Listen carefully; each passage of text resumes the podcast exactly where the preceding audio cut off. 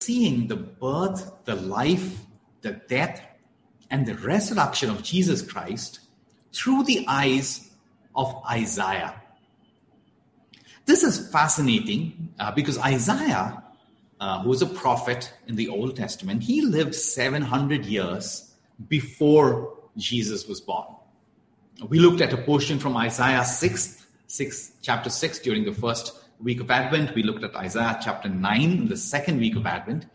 And we're going to be looking at Isaiah. We're going to be jumping to Isaiah chapter 57 this morning. We're going to be looking at Isaiah chapter 57, verses 12 to 21. The verses are going to come up for us on screen. And I have requested Divya to read the passage out for us. Over to you, Divya. I will declare your righteousness and your deeds, but they will not profit you. When you cry out, let your collection of idols deliver you. The wind will carry them all off. A breath will take them away. But he who takes refuge in me shall possess the land and shall inherit my holy mountain. And it shall be said, build up, prepare the way, remove every obstruction from my people's way. For thus says the one who is high and lifted up, whose inhabits eternity, whose name is holy. I dwell in the high and holy place, and also with him a contrite and lowly spirit, to revive the spirit of the lowly and to revive the heart of the contrite.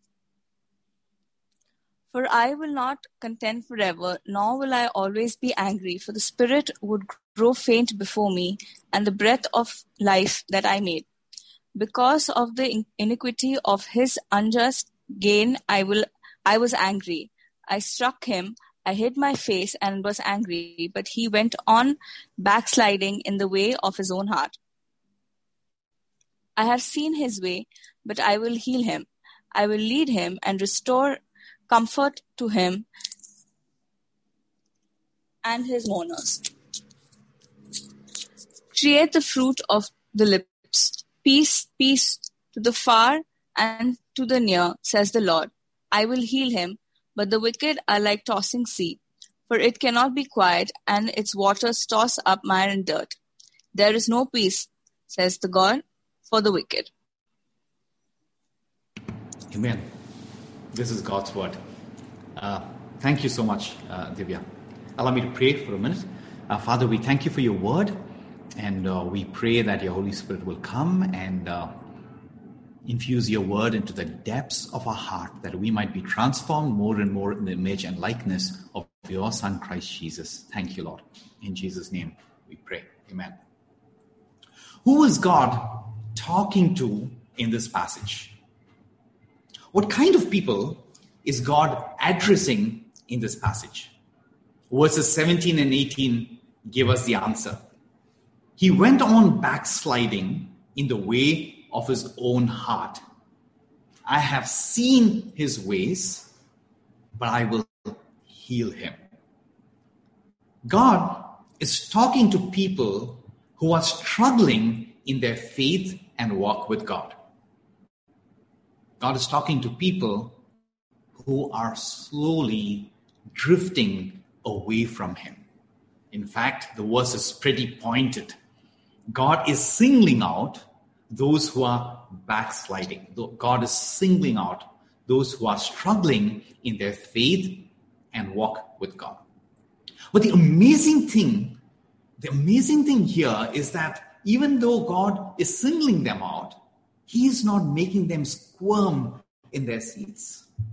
On the contrary, God is washing away their shame and filling them with sweet hope. I have seen your ways, says the Lord. You are struggling. I know it. I see it. But I will heal you.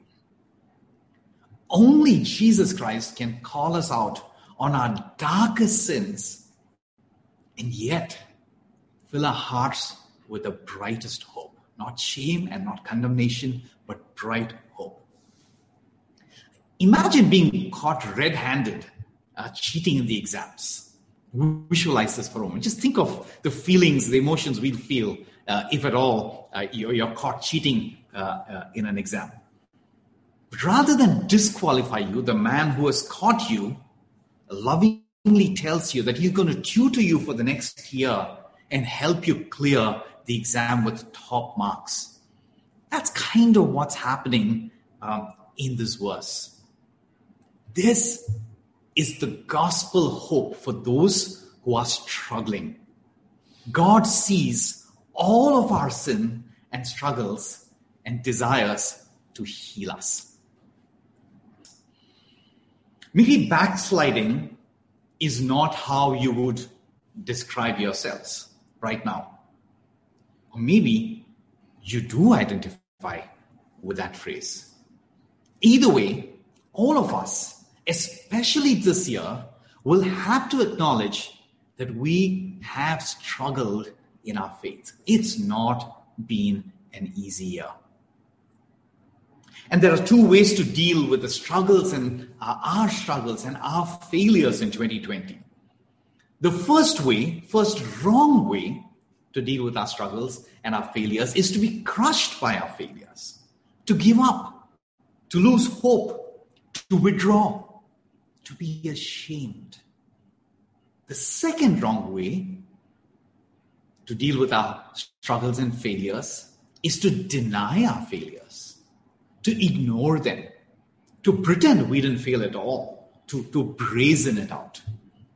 And these are two wrong ways to deal with our failures and our struggles in our faith, in our walk with God. The passage we just read from Isaiah chapter 57 shows us the third, the correct, and the gospel way of dealing with our sin, our struggles, and our failures.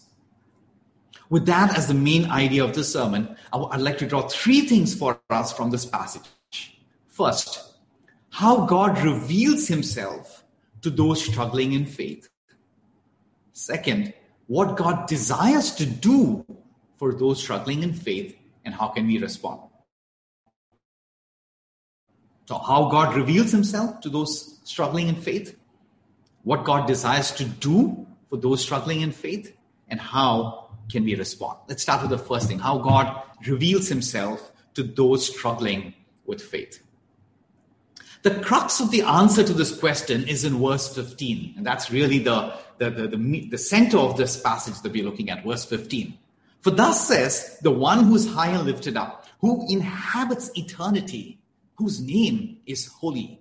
I dwell in the high and holy place, says God, and also with him who is of a contrite and lowly spirit.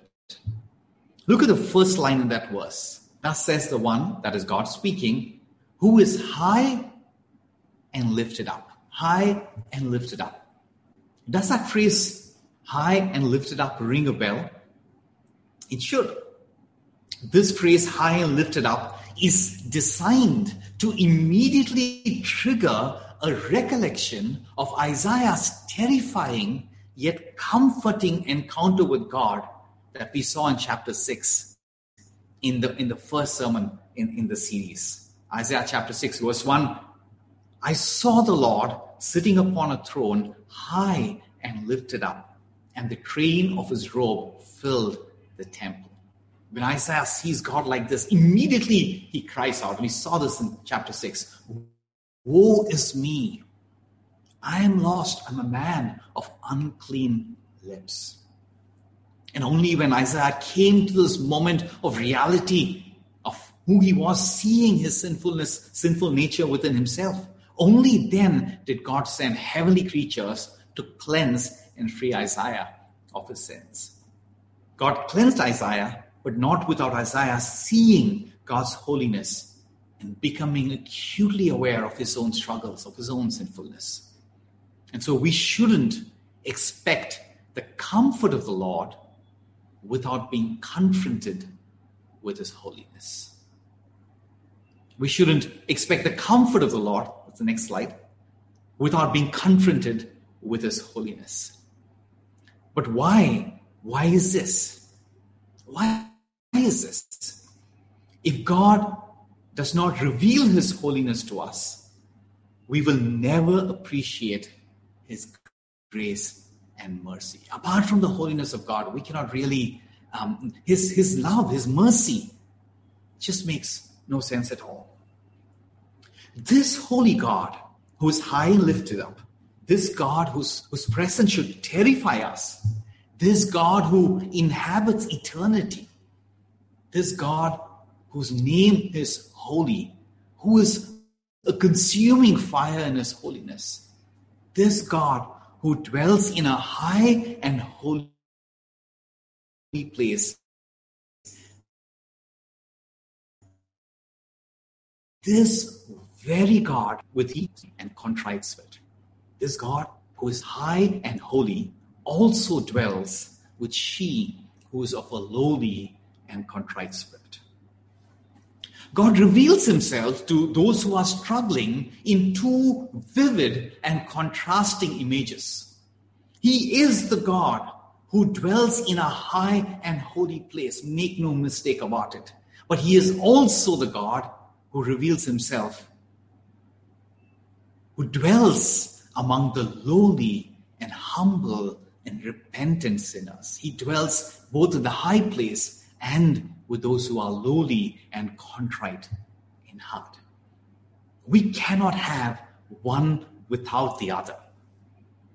Let me take a moment to invite us to see the beauty of this God who dwells in a high and holy place, and also with him who is lowly and contrite in spirit. If we only see God as a God who dwells in a high and holy place, we have no hope. We could never meet up to the standard, his standard. We would be crushed eternally in our struggles and sins and our failures. And that's what's going to happen if we have a God who only dwells in the high and holy place.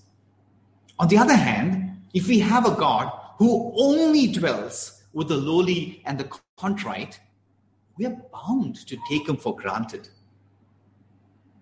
If we have a God who only dwells among the lowly and the contrite, we're going to lose our sense of reverential awe. We're very likely to end up abusing and cheapening the costly grace with which he saved us.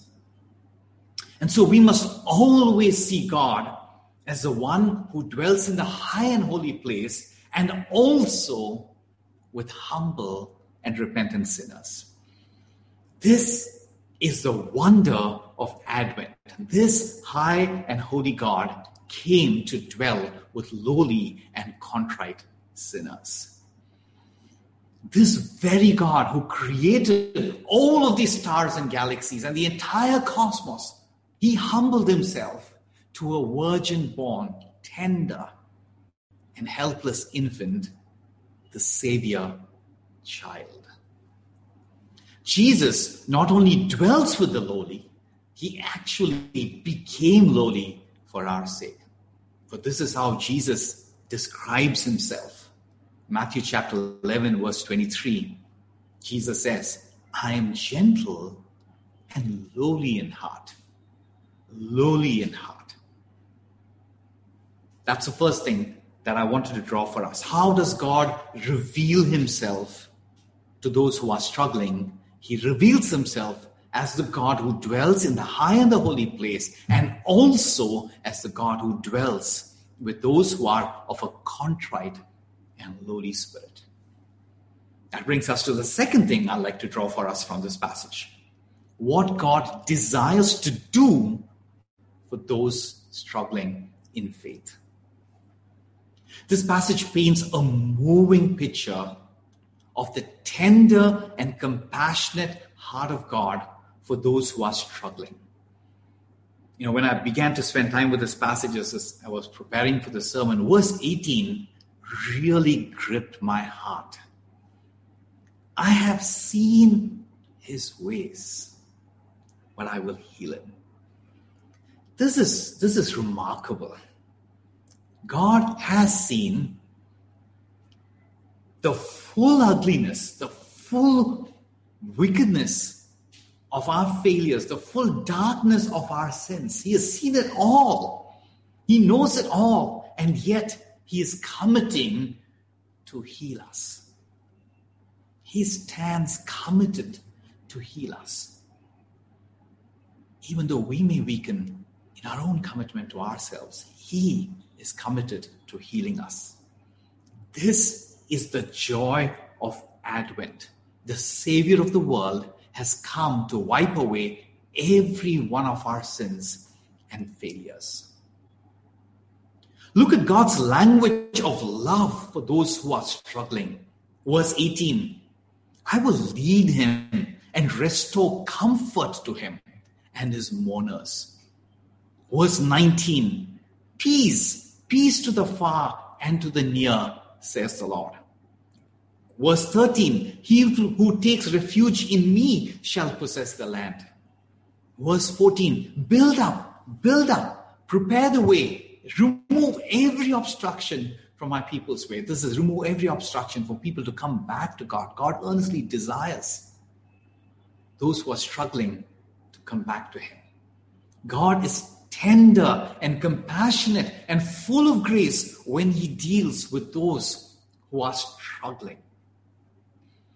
All of this is true, but the story is not yet complete. There is more that God lovingly desires to do with those who are struggling. And as we can see from these verses, even as God loves us, even as God heals us, even as God forgives us, even as He brings us joy and peace, and even as God embraces us, He also does two more things to those of us who are struggling. Two more things. First, He lovingly leads us to see our own sins and inadequacies. He does that. Look at verse 12. The first verse of the passage that we read. I will declare your righteousness and your deeds, says God, and they will not profit you. This is a really strange verse. All through the Bible, it is men who declare the righteousness of God. If you read the book of Psalms in the Bible, it is full of men declaring God's glory, declaring God's righteousness. But here, God is declaring the righteousness of a sinful and rebellious Israel. He is declaring the righteousness of sinful and rebellious people. God is kind of being sarcastic here. He's saying, God is calling us out. God is saying, let me declare all of your righteousness and let me see if it's any good. God is saying, I will read out all of your good intentions. I will declare all of your good intentions and all of your good deeds. But they're not going to profit you. They cannot save you. They're just not good enough. And so in His love, God will lead us to face and own up our inadequacies. He is going to help us face our struggles, not run away from them. We so often depend on our good intentions and our good actions to save us. You know, every time we struggle or we sin, one of the first things that we're going to turn to is, oh, from tomorrow, I'll be a better person. Right? We so depend on our good intentions and hopefully good actions to save us. This is what righteousness means. All of our good intentions and all of our good actions. But you and I, we have failed in so many ways these past few months. And left to ourselves, we would prefer to brush it aside.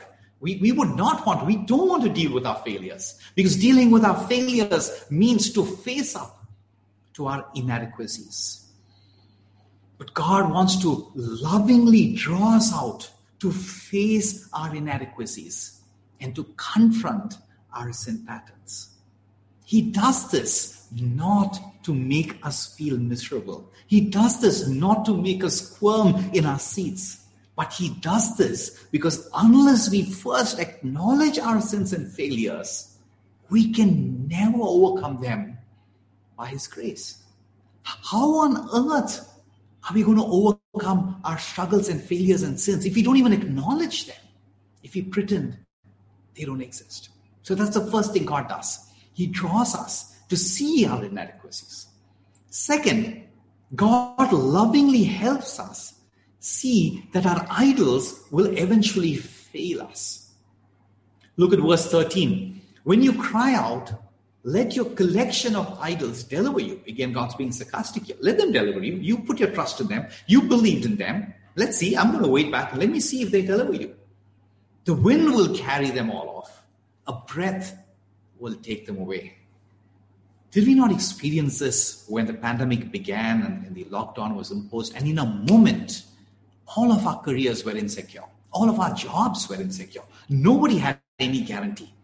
And while we were trusting in our jobs and in our careers and in our wealth and our savings, which were wiped out by this crash in the stock market, they couldn't save us. The things we trusted in couldn't save us. It is during deep struggles that we realize that the things other than God that we put our trust in can never be enough. They can never rescue us. Think of the time when Jesus was on a boat with his disciples. Jesus was sleeping, and the disciples were doing just fine in their boat until a storm came. Till the storm came, the disciples were actually trusting in the boat to get them to the shore. But when the storm came, when the storm raged and the waves began pummeling the boat, only then did the disciples realize that the boat was not good enough to save them. They woke Jesus up, and Jesus calmed the storm with a few words, and he saved them. You see, without their deep struggle in the storm, the disciples would have been happy trusting in the boat. They would never have grown to trust fully in Christ alone. And so, unless we see that every boat that we are counting on will eventually fail us, we're never going to be able to learn to fully trust in Christ alone. And as we go through these experiences of our idols failing us, of the things that we put our trust on letting us down, as we go through such times, quite often God still seems so far away. And there is this intervening period. Our idols have failed us, but God has not yet stepped in to save us. Maybe some of us are right in that phase now. This dark gap where we've realized we can no longer count on our idols, things other than God that we put our trust in, but we are not yet seeing God step in to save us. This dark gap in between these two things where there seems to be no hope. Maybe you're in that interim right now.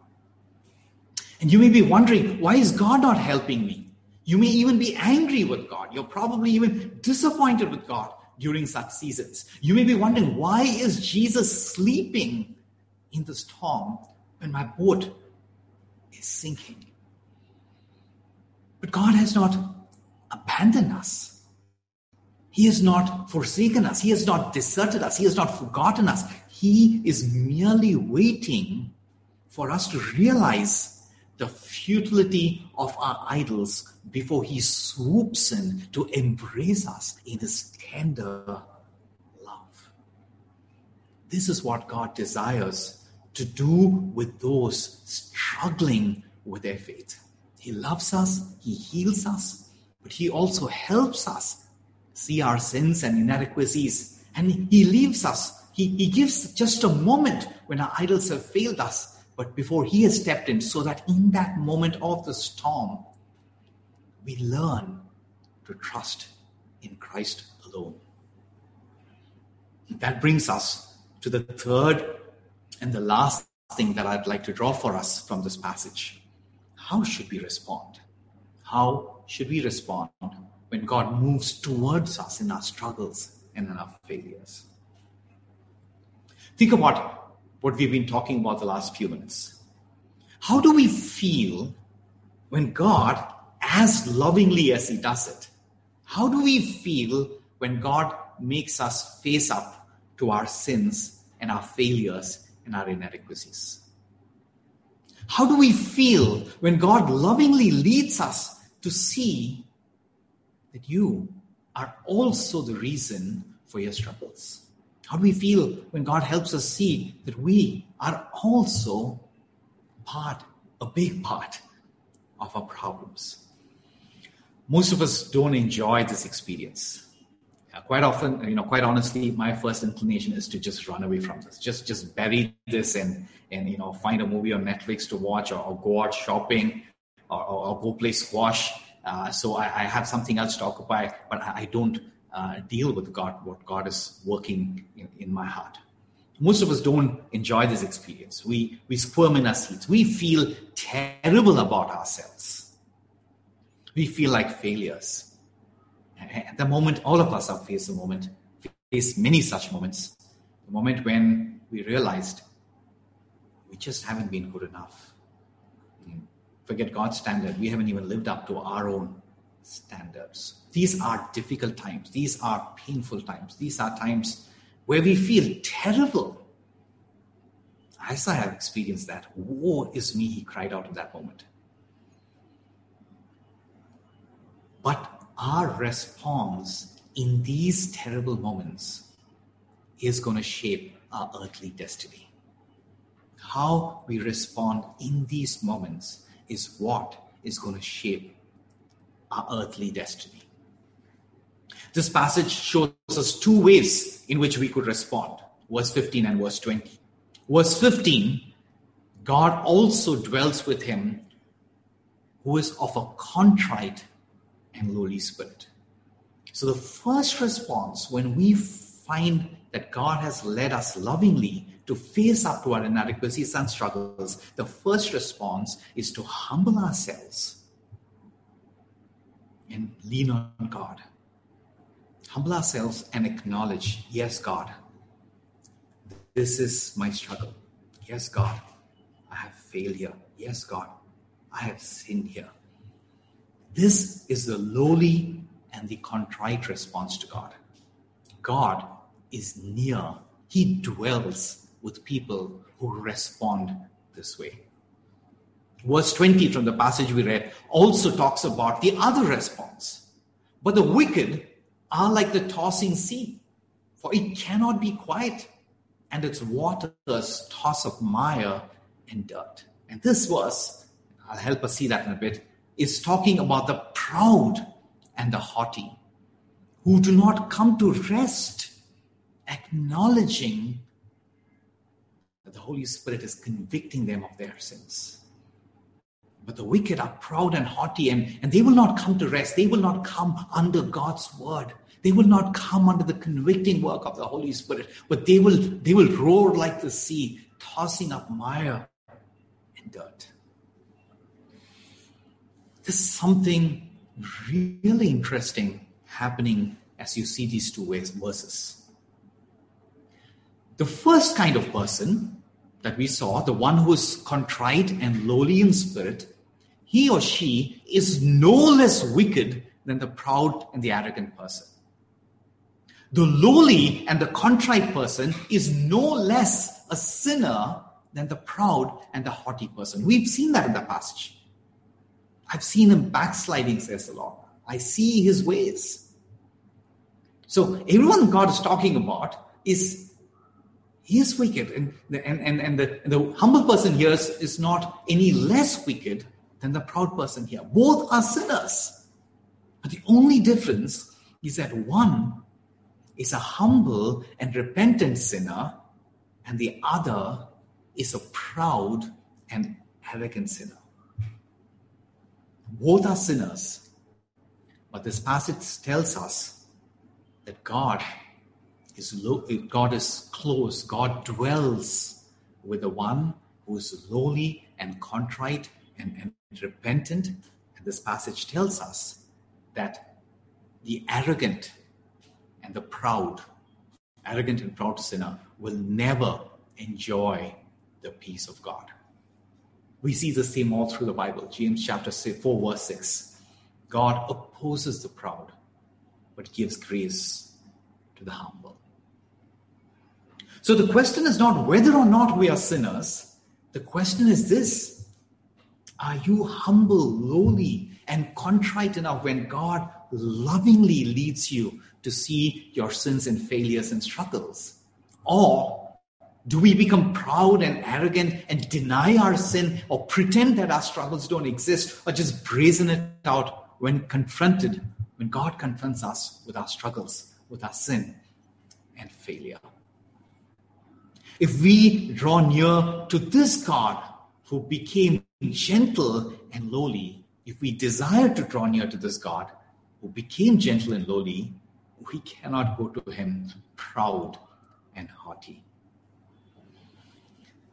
Being crushed in our struggles, losing all hope, and hiding and pretending that we're not struggling are just both different expressions of our pride and arrogance, are just both two different expressions that we don't want God in our lives.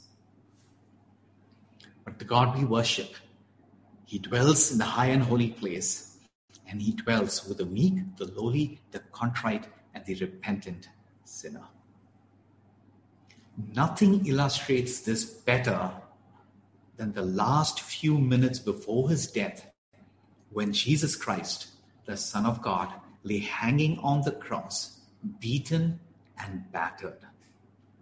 Jesus was not beaten for his sins, for there were none.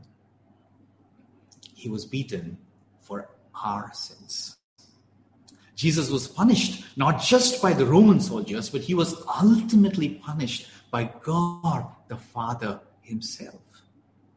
God the Father punished Christ, his beloved Son, for all of your sins and mine, because Jesus had gone willingly to the cross as our substitute. He hung there in our place. And as Jesus was crucified, the Gospel of Luke tells us, two other criminals were crucified with him. One to the right hand of Christ and the other to his left hand. And the two different responses of these two criminals who were crucified besides Jesus mirrors the two responses that are laid out for us in Isaiah chapter 57. Let me read the passage for us from Luke chapter 23. It's there for us on the screen. One of the criminals who were hanged railed at Jesus, saying, "Are you not the Christ? Save yourself and save us." This man is mocking Christ. He's proud and haughty. But the other rebuked him, saying, "Do you not fear God, since you are under the same sentence of condemnation? And we indeed justly, for we are receiving the due reward for our deeds. But this man has done nothing wrong." And he said, "Jesus," and he turned to Jesus with a lowly and a contrite spirit. And he said, "Jesus, remember me when you come into your kingdom." And Jesus said to him, "Truly I say to you, today you will be with me in paradise." In that moment, when Jesus lay hanging on the cross, in that moment when Jesus lay dying on the cross, and when this man with a lowly and contrite spirit turns to Jesus, in that moment, more than any other perhaps, we can see that this great God who dwells in the high and holy place also dwells with him who is of a contrite and a lowly spirit. Think for a moment of the proud criminal who was also crucified with Christ, beside Christ. He was so close to the cross and yet so far away. His pride, his arrogance was too big a gap to bridge. He was so close to the cross in which Christ Jesus died and yet so far away. That's the difference between a proud spirit and a lowly and a contrite spirit. I think at the end of the year, end of every year, we all, whether consciously or subconsciously, whether intentionally or by chance, do end up just looking back at the year. We do end up looking back, introspecting a little bit at least. Some of us do that in a structured manner. Some of us just do it, as and when the thought grips our hearts. As we look back at our failures and our struggles and our sins of 2020, are we going to be proud by hiding them, by burying them, by ignoring them, by just brushing them under the carpet?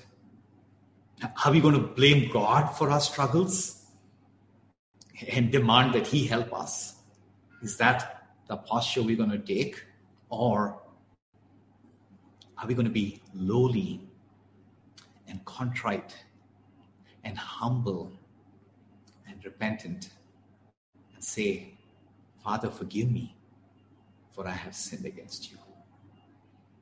Are we going to be indifferent to the sinfulness that we know exists within every one of us? Or are we going to shine God's light into the darkest areas of our hearts?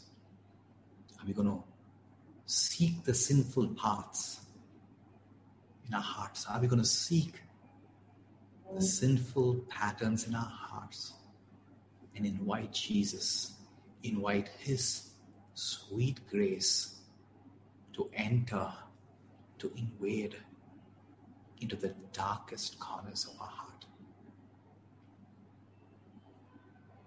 As I close, I'd like to just consider this one simple question. What does it mean for you to be lowly and contrite? How is the Holy Spirit speaking to you now?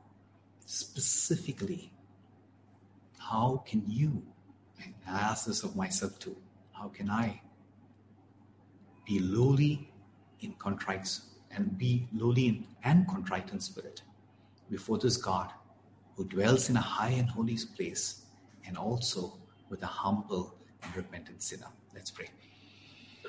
Father, we worship you. And I confess, I repent, we confess and repent that every inclination of our heart is to be proud and haughty and just get on with our lives, not dealing with our inadequacies, even though we know them, just shoving them into a corner, not dealing with our sinful patterns, sinful inclinations, even though we know them. We repent, Lord. And this moment, even as we move into communion, we pray by your Holy Spirit, would you so compel us with your grace that we would come running to you, lowly and contrite, humble and repentant, Lord. Crucify the pride that is there in every one of us. Help us, Lord, we pray. We give you glory. In Jesus' name, we pray. Amen.